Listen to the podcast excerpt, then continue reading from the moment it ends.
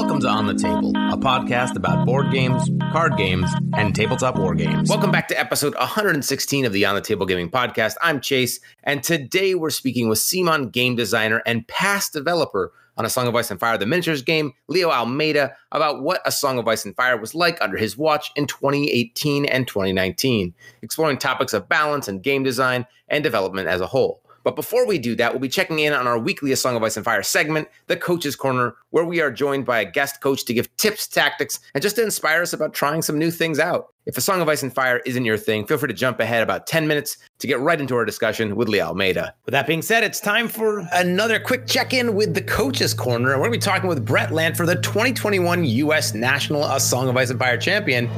Brett, what do we got today for any advice, hot takes, or challenges for A Song of Ice and Fire? Hey, Chase. Today, um, I want to talk about uh, a neutral unit that I believe is probably seeing a little bit less play than it should because it's kind of being drowned out by the popularity of Flayed Men. But I want to touch on Hedge Knights today because I think they're a really strong unit and they have some really nice synergies with a couple of factions in particular. But uh, with every faction who can take Hedge Knights, they can take one NCU who I think really makes them shine. Well, let's check them out. I'm excited. Uh, these are beautiful sculpts, so I'm excited to, to, to learn me some neutral ways since I mostly play Free Folk. Absolutely. So the the Hedge Knights box is really versatile because it functions as a standalone unit, or it essentially functions as an attachment box for four attachments because you've got the Glory Seeker and the Fortune Seeker. Additionally, I think these are some of the best sculpts that we've seen coming out from CMON They've got so much cloak space and blank shields, and you've got your imagination can just go wild because they're hedge knights. So you can do any color scheme that you want, and these guys will fit in properly because they're not necessarily dedicated to any house. So from the hobby side, I really like them. But when you break it down and you look into what this unit brings to the table, they're actually a pretty stout offensive profile. They've got seven and four attack dice that hit on a three plus,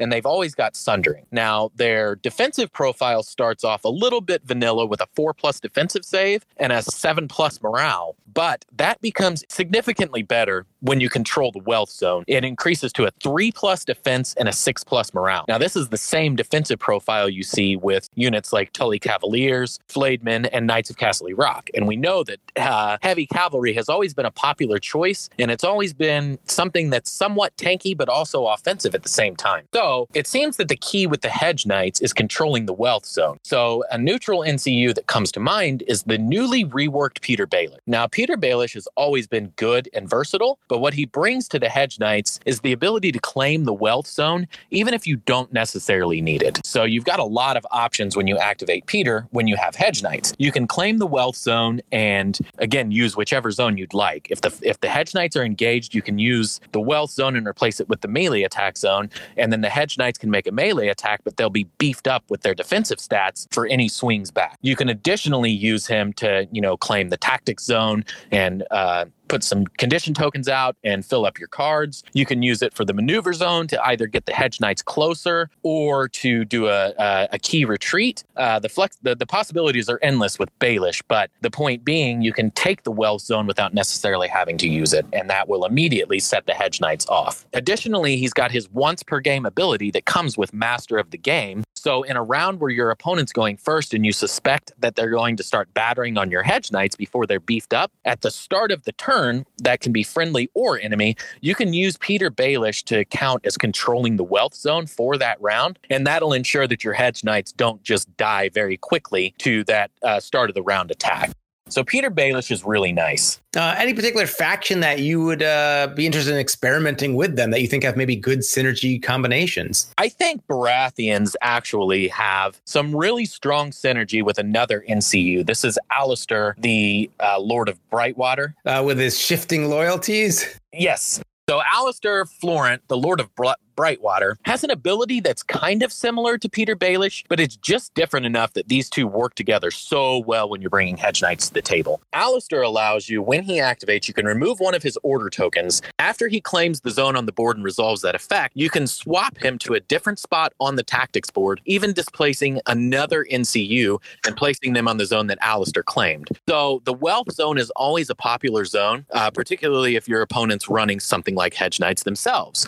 So you can essentially use Petyr Baelish every round that you go first to take the wealth zone for yourself and then use either the wealth zone or a different effect. But on the turns where they want to take the wealth zone, you can simply activate Alester and then move their NCU off of the wealth zone. And essentially, between Petyr Baelish's Master of the Game and Alester's three order tokens, you should have control of the wealth zone the entire game. This becomes phenomenal for Hedge Knights because their their point cost is seven, and this is considering that some of the time, at least half of the time, they expect that the, the Hedge Knights won't have that stout defensive profile. This is kind of a way of circumventing that and ins- ensuring that your Hedge Knights are always offensive and defensive. And you can really build lists around that unit of Hedge Knights and those two NCUs. It's 15 points out of your list, but that's a really good centerpiece to have in the list because you're freeing yourself up from a point that you would have had to spend on Champions of the Stag or Flayed Men. I call it a little bit of a budget build, but oftentimes you're just needing that sundering to get through some of the some of the more heavily armored targets, and Hedge Knights can fill that role really, really nicely. Now, there's a we try to keep these somewhat short so people can maybe get inspired, go try some things out, try a different tactic. But if they're not a Baratheon player, what might be some other interesting synergies or just people to have in the back of your mind that they might synergize well in other factions? Yeah, there's definitely some other synergies that exist. You've got Tyrion Lannister, and he's got the tactics card False Agenda. Now, this is similar to Alester Florent, but again, it's just subtly different enough that it's different and it works well. False Agenda can force the opponent to move to a different unclaimed zone after they resolve the effect of the zone of choice. So if they're claiming the wealth zone to keep it from you or to use it for themselves, you can play this card and then you can remove them from the wealth zone and place them on a different zone. And then that frees up the wealth zone for you to take with your next activation. There's a little bit of similarity there. What about with like the neutral faction? And like if they're playing, you know, on your home court here, what's a good synergy within that list? Uh, Roose Bolton, the Leech Lord, can play Whispered Threats. Now, this one doesn't force them off of a zone like some of the other, you know, NCUs that we've discussed. But what it can do is it punishes that NCU for claiming a zone that round. So if they're really wanting to claim the wealth zone to take that away from you, you'll be able to place a panicked and vulnerable token out on their combat units after they resolve the zone's effects. So you're essentially just punishing them because they chose to place an NCU on the board. Now, those vulnerable and panic tokens can come in really handily for you, you know, to help you push some of that damage that you need to get through. Additionally, Additionally, Daario Naharis, the Stormcrow captain, has a card Sellsword Negotiations. This allows him to control the wealth zone for the round. And it's similar to Master of the Game because it can be the key to fortifying those Hedge Knights for a round, or two if you're lucky enough to draw both of those cards. It can also remove some of your obligation if you don't really need to use the wealth zone and you'd rather use Petyr Baelish for something else, you can secure the zone just by playing that card. Oh man, there's a lot to take in there, but I, am excited to, to try these out. As I start to dabble with some non free folk lists, I'm going to start trying to work Hedge Knights in certainly more. Like you said, I love this. They are fantastic. Mine, unfortunately, have not yet been painted up, but I think I'm gonna. I think I might try and see if I can borrow some of my buddy Josh's Baratheons and uh, try them out first in there. I think that initial combo, that initial combo you mentioned with Petyr and uh, Alester Florent, that sounds pretty amazing. Yeah, it's it's really good and it has a lot of flexibility. Uh, you can also end up using Alester to claim the combat zone, which is an equally popular zone. And when you claim the combat zone with the Hedge Knights, each time they make a melee attack, the defender becomes vulnerable. So you can really, really juice these guys up if you control both of these zones. And I think Alester and Petyr Baelish can get you there. So if you're listening, head on over to songoficebuilder.com, make some lists using your Hedge Knights and share them with us. Let us know what you think and, and how this works out for you you. Maybe you've got some other additional cool combos or supporting pieces you like to use with your Hedge Knights. We'd love to hear about it. Brett, thanks so much for for coaching us through some of this. I'm excited to see what people come up with. Absolutely. All right, now I'm really excited for our next guest. Today we're joined by CMON game designer Leo Almeida, designer of games like Masters of the Universe, Clash for Eternia, Starcadia Quest, among several others. He's also been a developer on a number of games, including a lead developer role on Bloodborne, one of my personal favorites. And you might have seen some of his work as a developer on Zombicide, Green Horde, Rising Sun, Ankh, but today we're most interested in his role as the original developer on a Song of Ice and Fire the Miniatures game. Leo, thanks so much for coming on the podcast. Thanks for inviting me. I'm glad to hear you like Bloodborne also. I did not know that. Oh my gosh, yeah. So I've got a chance to talk to you a little bit because of Masters of the Universe Clash for Eternia, but I'm excited to, to kind of pick your brain about the early days of a Song of Ice and Fire the Miniatures game. Yeah, how did you first get involved with a Song of Ice and Fire the Miniatures game? Well, so ever since I, uh, I joined Simon in 2017, Michael was already uh, working in at the game, playing around with miniatures, the tactics board, and several other aspects of the game, which were still like very unpolished, but already we could see the skeleton of what would become a great miniature game. Particularly before Song, I haven't much uh, I didn't have much like contact with other miniatures, but once uh, Fabio Tola, which was the lead developer of the core box, asked me to help him out as I had a good uh, previous like contact with uh, lifestyle games and competitive strategy games. I started studying a lot. I actually Fabio introduced me to a couple miniature games. I went to his club also. So yeah, uh, and that's how I actually first came to know that the game existed and working on it. That Michael was here in Brazil and he showed me the game. I, I played a couple times and then I started working on it with Fabio. Tola. Okay. So, the, the so in the beginning, you were primarily working with Fabio and Michael, but this is like you didn't work a lot with Eric at this point. Yeah. Uh, well, Eric uh, influence in the game. Uh, it was more as a vision part, I guess. He he was he he had he had a lot of impact but at the time he was a director of game design so he wasn't very close to the game like uh, every stage of it. So he was more about the vision and how the game felt and stuff so yeah my my close my work was more closely to fabio tola and and Michael. Were, were you a, a, fan of the Game of Thrones series? Like, had you experienced the books or seen the show? Yeah, the series very much so. I I started reading the books after I got the after I was working on it because the licenses of the book. Yep.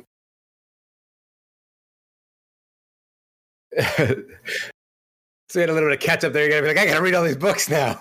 yeah, I mean, it was very pleasant actually. Have you ever had a game you were working on where you weren't as big a fan of like the lore, the backstory? Like, what's the backstory on one of your other games, like uh, Sugar Blast? Is there a, a, complicated story behind all that? Well, Sugar Blast, my like first ever uh, lead role, so I, I can't be like that. Uh, but I guess I historically for the games I've played and from the majority of it. I don't care much about lore and history, story and stuff. After starting working on it, I pay attention so it is like loyal to its original IP. But mm-hmm. uh, particularly for me, I, I, don't care much about what story on games look uh, like when playing it. But for Game of Thrones and like Munchkin and other game I have worked on, it was very important for me because I needed that the players that wanted that felt like we're buying the game or wanted to have the feel of any of the IPs that they were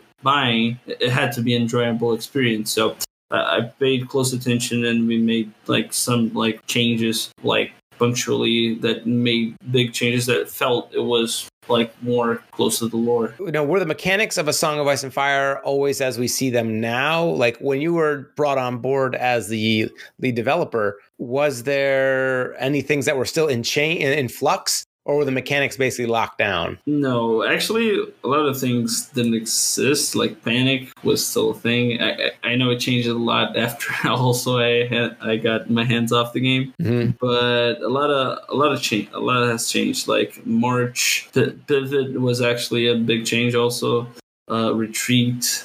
A lot of these were very very simple before and they you say that the march was different. You mean it wasn't just like you know double move and a pivot? March was the one that changed it the less to be honest but gotcha. was different. You, you had to like get uh panic and suffered penalties also. Oh interesting. Yeah based on it was also based on who you were like uh what's retreating from? what's the actual like term. Isn't it engaged or engaged? Yes, you're engaged. so yeah. You would suffer penalties based on who you who you were engaged to. Wow, that's crazy. I think some of those basic elements are so different. Was Yeah. the tactics board or the influence board, as some call it, was um, was that pretty ironed out as like a thing that was well established by that point? Yeah, that was definitely something we wanted in the game. I think that's the biggest difference compared to other uh, war games that you have miniatures, and I think that's really the the really key point that made the game be so good and popular. I think, but uh, so, some things changed. We felt, especially the panic test one was one of the most troublesome, but uh, the rest was pretty well established. Like move, attack, uh, th- those were pretty straight up. What was the what was the best and worst thing about being a developer for a Song of Ice and Fire the miniatures game? Well, I got to learn more about the whole war game community and like story behind it and how they worked. Uh, having played lots of lifestyle games before, like computer games, card games, and actually knowing more, it's nice to see how much they are alike and also how much they they differ from each other. Which gives you a lot of perspective when making more games, uh, even if it's not related to that. Like see how, how people feel about things is really nice. I guess that's the best part. Uh, knowing more, learning about the whole universe is really good. The worst part, I guess, working with Michael. No, I'm kidding. I'm kidding. okay. All right. Are we safe? Are we are we in danger? no, that's fine if you put it on it, but it's a joke. It's a joke. That was not the worst part. Uh, actually, when I first started, like when I first joined Simon, my first two projects were with Michael, which was Smog and uh, Song of Ice and Fire. And Michael, if you know him, he's a grumpy guy, and I, I, I like to believe we're friends now, good friends. We we have some some connection, but before uh, I couldn't really tell because he's really close, like closed up. So, but, but it was nice. Uh, You'd say you're basically like besties now, right? Especially after like He Man, Master of the Universe. yeah, we're besties.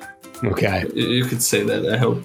So At what was the worst then? What was if it if it wasn't wasn't not it wasn't working with Michael? Uh, I guess balancing balancing it was really hard because when you make actually any lifestyle game, you have to balance things thinking about the whoever buys the game and about the competitive scene, right? You should always focus on the competitive scene because whoever's buying the game casually isn't really going to be a problem much. Only Mhm. if in cases like that, that's a good example. Old days panic tests with the crown of the tactics board would possibly, depending on on the team that you would have of uh, NCUs, uh, you would just uh, you would just like kill a whole unit in the first round, which was Yeah, very I- frustrating. so I lost some free folk raiders back in the day that way. yeah, so that was very frustrating if you're a casual player, right? So th- that was something that was really hard to balance on because we felt it was. I mean, it changed, so clearly it wasn't the, the best, Uh, and I think the change was for good. But Well, uh, well, that's kind of like an interesting thing, right? So as the the game's actually evolved quite a bit since what was that 2018? When when did you stop? When did you step down as a developer? How involved were you in the development of some of the factions like the Night's Watch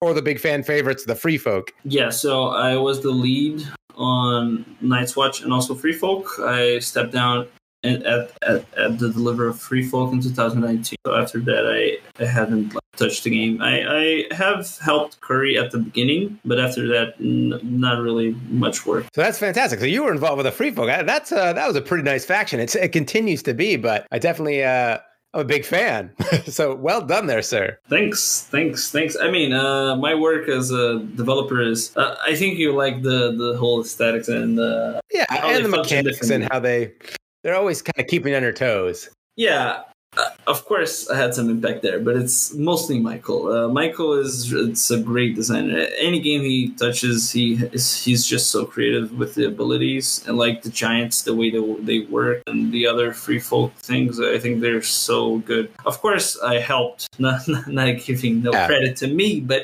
uh, it's definitely definitely the the cool the cool parts are definitely. D- did you find any factions like particularly difficult to balance? Like I know when Free Folk came out initially, especially Free with their because like that insignificant keyword and then the wounds they would take under the old panic system. I mean, there's Yeah. a lot going on there. What, was Yeah. that particularly challenging? Yeah, Free Folk was hard. Also, Lannister. Stark was definitely the easiest one. Uh, Lannister was kind of hard at the beginning because of the panic test, the way it worked, and also Cersei. But uh, the hardest one definitely being Free Folk because of the panic tests, and also like since we didn't have many factions back then, the way that they would match would really differ. So like matchup wise, so Mhm. against Lannisters, it wasn't really a fair matchup which was really Gotcha. hard to think of because I, I didn't like the idea of having like four factions and one of the matchups is just so unbalanced. So Interesting. So, Yeah. you know, one of the things that's happened since uh, you stepped down as developer is the game's evolved in a lot of ways. So, things like panic tests have gone from, you know, the Mhm. 2d6 and then you you take the difference in wounds to uh, initially a D3 plus one. And now, if you fail a panic test, you just take a, fl- a straight D3 wounds. yeah, Do you see that as kind of does that make sense then? Like so as you kind of you have more room to balance now because it's a it's a smaller variable. Do you see kind of maybe some of these mechanics taking in a way that makes it actually easier for people like Fabio or Michael to kind of balance the game? yeah, I think so. I think it like I think the the recent change on I don't know if it's recent, but this change about the D three wounds it's very positive. Actually, before when with with Fabio Tola also. I think we before wanted to do that, but we felt I mean, in as a group with Michael, all the three of us, felt that having panic tests be punitive was an important thing for uh, balancing a unit, a unit, right? So Yeah. uh, which made sense back then. But I do think that for balance, for balancing, and also not very much random results, which was the biggest swing. Also, like the the panic test, I think it was a good change. Yes. There's been a lot of mechanics now that have moved towards that. So a lot of the things like, you know, uh, Tully Sworn Shields blocking D3 hits, now they block like uh, a number like plus their number of ranks. And it's been tied a lot more to ranks. So it kind of makes it less random. So I think in theory, that makes it maybe easier to balance. You had to do all the hard work back then. Now they have a much more uh, streamlined system for that. I wish. You wish it was like that back then? Yeah, it was it? I like simple stuff. I actually, uh, I rather have a lot of more simple stuff. hmm Uh, but yeah, that's fine. You know how did you have any window into like what the future of the game looked like back then so recently for example we've had the mormont she bears and mag the mighty this giant commander for free folk came out oh, that came were- out recently. were you aware of those miniatures or concepts from when you were a developer mag the Mighty, I actually developed. I don't know how much What? changed from back then. I haven't even got my hands on him yet. He's he's uh, still shipping slowly to the U.S., but I'm excited to get him. So you I mean- were aware, you know, that's you know a couple of years ago. Then Yeah, two years yeah. ago. I actually developed it. Uh, I mean, I, I, remem- I remember delivering it to Michael. Actually, That's amazing. Okay, so you know, who knows how things have changed in the new update? Oh, oh yeah. I, it probably changed a lot, but Well, that that'd be a fun like comparison uh, back then and now. But do you have Um, the card? I, actually, I do have I'm the card. You should head over to a Song of Ice and Fire Builder. Okay. To I don't know if you remember a Song of Ice and Fire Builder, Yeah, one of yeah, our yeah. early fan it's all right. actions. Nah, he changed a lot. I, I don't know if I can say this actually, but actually, it's already launched, so I guess we can talk about the process. So so how is it different? Yeah. Yeah, before the the giant part would, would be the same health. He would need two hits to get a wound, things like that. But he, his attack was very different. Before he wouldn't like roll seven dice. He would just deal straight up D three wounds, things like that. You would roll how many wounds you would deal. You, you would like pass defense. You would just okay, kind of like a, a regular giant then. Yes, yes, they, they were pretty much the same. Also, he he would have he's a commander also, right? Yep. So some of these tactics cards look familiar. Oh, I remember the trample trample one. I still remember that. Yeah, especially because some of them were his cards. Yeah, like what was already his original ability, like trample, like close to it. Uh, so here, here's a question. So we have the the, the Mormont she bears and uh, Mag the Mighty, and uh, well, what about the uh, the Dornish units? Were those out yet? Do you remember those ones? Okay. No, I only worked in Free Folk and Night's Watch aside from Lancer and Stark. But I've also seen We're holding out hope for Martells in the future. Okay, but uh She Bears, you said that they launched? Yeah, I remember working on them also. Oh, they're very different actually. But yeah. So now you, you've handed things over to Fabio Curry, and you guys are friends. You kind of still talk. Do you think there's a difference between developing the game when you at your stage when there's like only four factions and developing the game now when there's you know so many factions to deal with? Yeah, I think it's hard to create new uh, new aspects in the game. Like when you would make new mechanics and new ways of making units. I remember when we made pyromancers, which were like very different because they were ranged units that ignored armor. How, how would you balance that? And those were really hard to do. And I think that every time you get a new mechanic, especially with the number of mechanics that the game already has, it's definitely really hard. But yeah, I guess also in the beginning because of that, creating new units as a stand like alone, like comparing them to each other to see if they're balanced and see how they would function in gameplay is really hard. So and and again, like if you would change a whole core aspect of the game like panic tests that would mm-hmm. also put everything in, in, jeopardy right? Like you would have to balance everything out again. So, so, we're we're actually coming off of the 2021 update which was like they went through and retooled every unit. So it was like a herculean effort to kind of bring things into a new a new era. And uh you know we're moving forward from there it seems. So it's yeah. been, a, been a lot of work but you you laid a lot of the groundwork and tip of the hat to you sir for for your free folk work especially um, you know, I've been playing for the, you know, I played Lannisters for a little bit out of the starter set until the Free Folk came out, and then I really I've been playing them ever since. So I've had a lot of fun times and experiences with some of the stuff you worked on. So much appreciated. I like Free Folk a lot. I try to do Swarm, like uh, not enough, like even like trays for us to play with because I, I was trying to make like a Zerg army. Yeah. Yeah. Oh man. Well, I don't know if you're aware. So December 4th. Do those still work? now they're a little bit different. The free folk aren't quite as much of a, a horde army per se, uh-huh. as they are more of a you can like move abilities from attachments around. So you're still trying to gang up, but it's kind of more about the attachments. Each free folk raider now has adaptive. So you put a unit, an attachment in there and its points cost is reduced by one. Oh, cool. So you try and you know get a unit and then you can have tactics cards that you share the abilities between units wait can you have like free? Does it cost less? Can it cost zero? Put a, an attachment in there basically for free if it's one point. So nice. you get to basically have each of them be like very. Each one of them is like literally a a raiding party, and the different leader for it kind of changes the way that raiding that raider group works in your Jeez. army. That sounds so, hard. Sounds hard, but it's definitely fun. So here's the thing. So I don't know if you're aware, December 4th, 2020 was a day that will live on. I can't I don't think I can say infamy. I guess that's December 8th. That's Pearl Harbor. But in, in December 4th, 2020, the current lead developer, Song of Ice for Song of Ice and Fire, Fabio Ours is the Fury Curry, uh, actually defeated Michael Shinall on a CMON battle report on their on their uh, YouTube channel. And I assume that Fabio then has gained the title of like CMON World or Galaxy Champion. So uh, I, I, don't know if they like made him a belt yet. Yeah, I feel like he's got to have one of those. We should. We definitely should.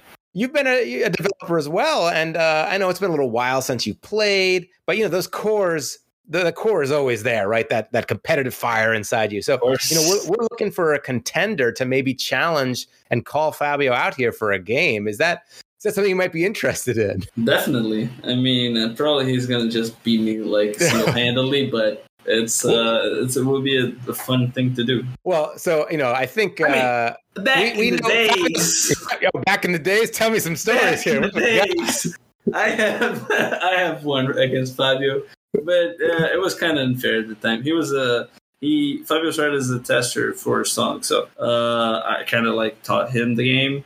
Yeah, and yeah, at the at the start I, I, I won a bit, but after uh, it was impossible. Really, he, he's just much better at, at that style of game than I am. Really, we we got to build you up and get you ready for this, right? So he's got a cool nickname too. Everyone's calling him Fabio. Ours is the Fury Curry because of his love for Baratheons. Oh, really? What, what do we think? Any? Do you got any cool nicknames we can you we give you here? Uh, I don't yeah, think so. Right, like.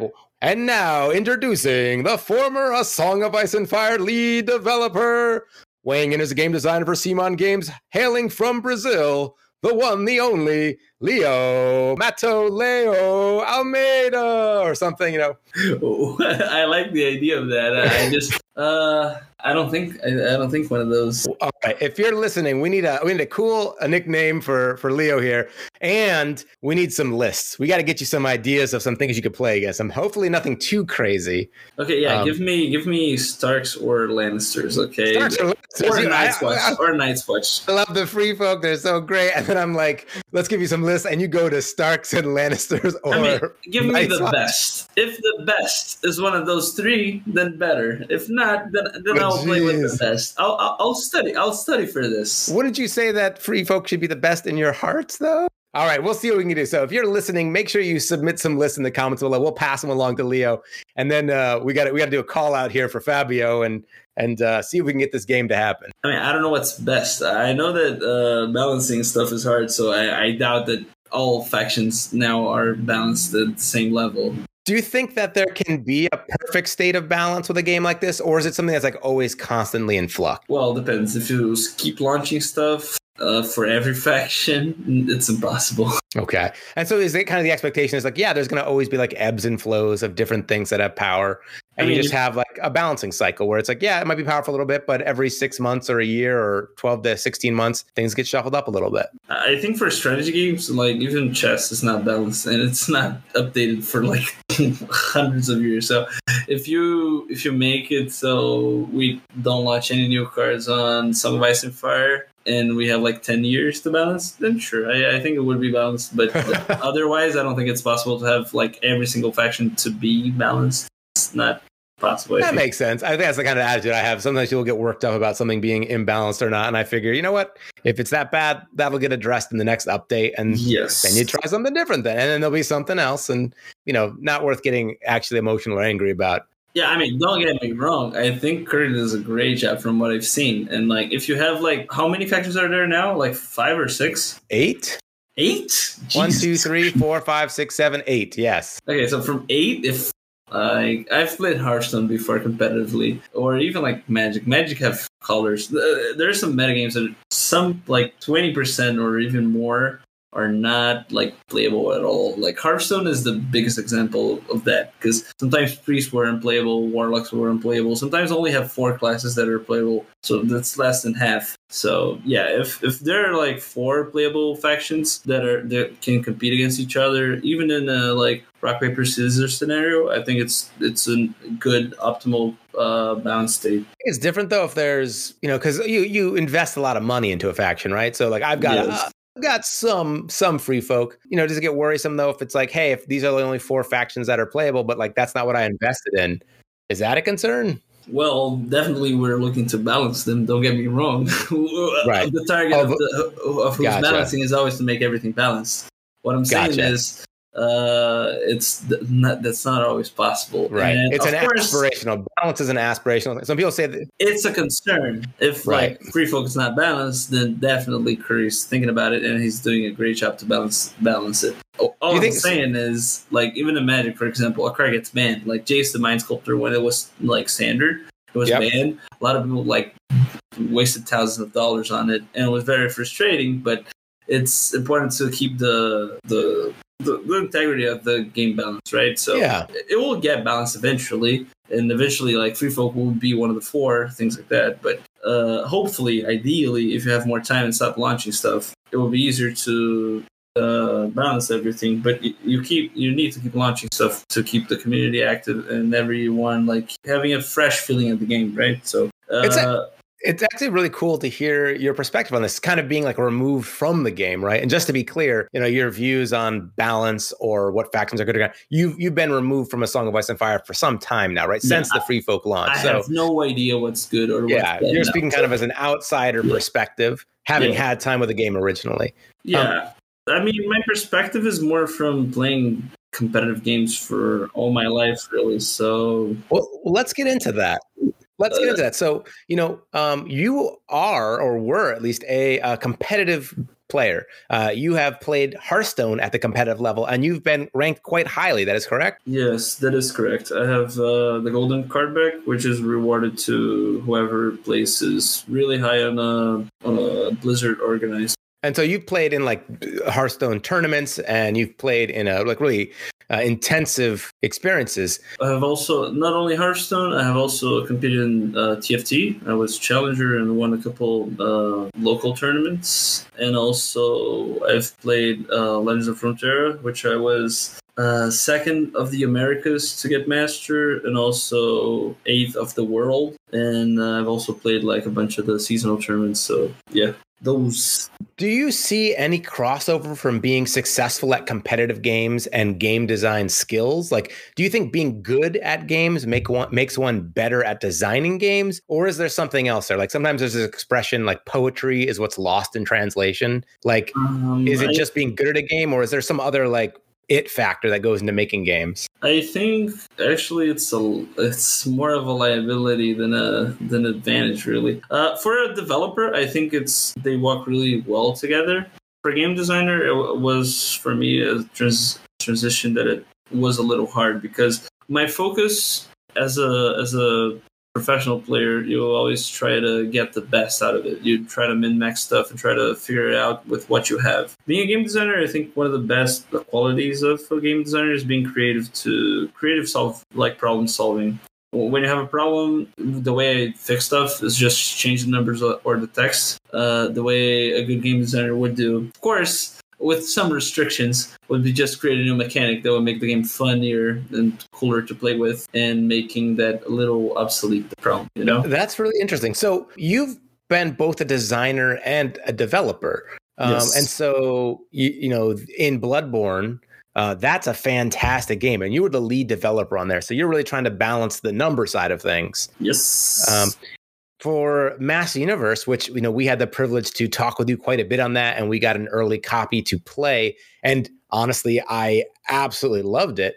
Uh, in that, you had to make up mechanics and play it. Um, both those games at this stage at least felt like relatively balanced and also had like a a really compelling I don't know like gameplay loop I guess I'd say. I don't know. There's like a, a, certain thing about them when you're playing where and I and I don't even have the words to express it so maybe you might know better but it's like when you play a game and there's a, a bit of fun you're doing and the turns like don't take too long and you're always like active. Like when I play Bloodborne I'm having a lot of fun with the cards but it doesn't like when the other player's going, I'm not like bored.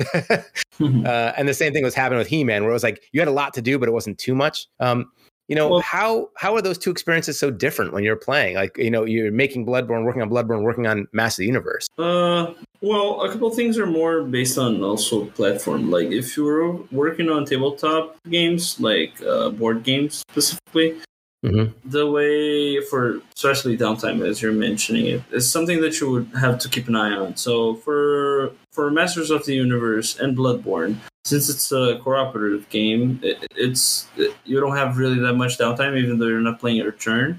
Having fast turns really helps, but definitely having new new information coming in all the time and the action of your like partners having influence in your gameplay makes you uh, more entwined in the game and you're paying attention all the time because it matters. For other games, like for example, well, I don't want to call out names, but uh, let's say competitive games that are the turns might be difficult or you have to think a lot, and mm-hmm. the information doesn't change very much from your turn from this turn to the next, even though it takes like ten minutes. You might be picking up your phone in the middle, and that, right. that's something you're not like you're not you don't think that's good. I don't think that's good.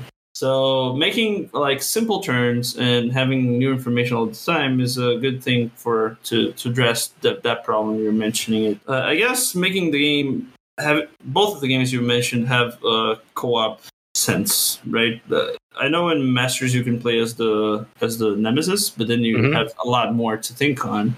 Like you're not playing one turn at, at the whole round because you, you have to play uh, like alternatively with the with the players yeah. But but then you still have to pay attention because there's no information coming in for you to plan like for the next card. So Hmm. Well, this is becoming very abstract, I think, but uh, the point of it is just there, there, are some ways in game design to address a downtime, and that's in both of those games. I think the, the way that we do it is by having co-op sense, where you want to play like help your friends to play well and make sure that they are going according to the plan you you had, and also have simple turns uh, for you to play. the The distance between the time you play between your turns is not that long. So you're, you're still compelled to think about the game. If people wanted to get into the board game industry, right? You've got a pretty cool job here.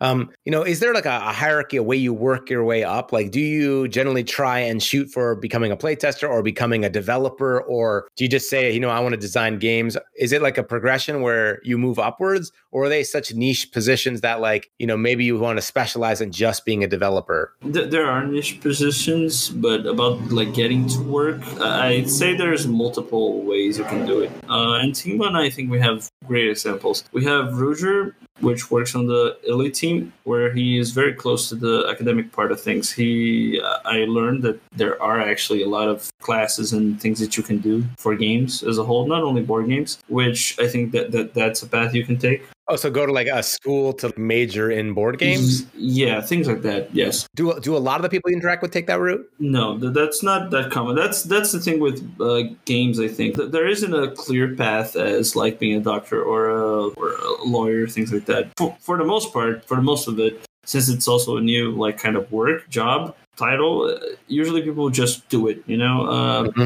For even like if you want to apply to jobs at like any major companies they don't even like require for you to have like a bachelor's degree or anything. You usually just need to have experience. So in order to do that you just need to do it you know? Like hmm. I, I, know like some people in the company they just did games and to apply to some companies to to know if like to even get a game published you know yeah. Like you have Jordy, who works at CMON. He was uh, nominated for Kennerspiel uh, with cartographers, and he before he he was just a freelancer designer before enters, entering CMON. So he just did games and sent to some companies to see if they wanted to publish his game. So I think that's the most common way, really, from the ones for, from people I know. But there are also ways like uh, Fabio, for example, which he was a playtester in an established company like CMON, and then he got up and become a developer and now is where he is. But I also, uh, Fabio might have even worked at like Ubisoft, or he's he's had a history in like other games, essentially. Yeah, yeah, yeah. Yes, definitely in the in the same world helps definitely. Uh,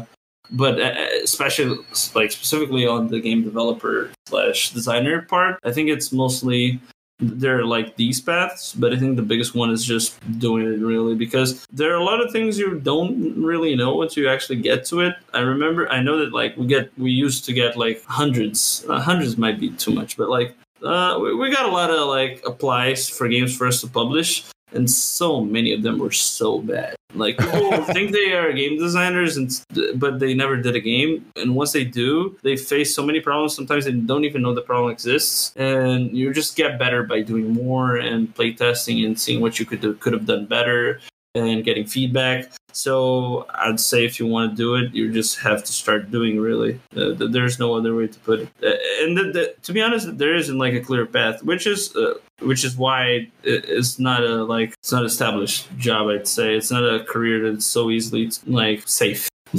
Makes sense. So a little bit, you know, maybe a little bit of luck, but that mm-hmm. sounds awesome. Well, you know, congratulations for the work you've done and, and and how you've established yourself.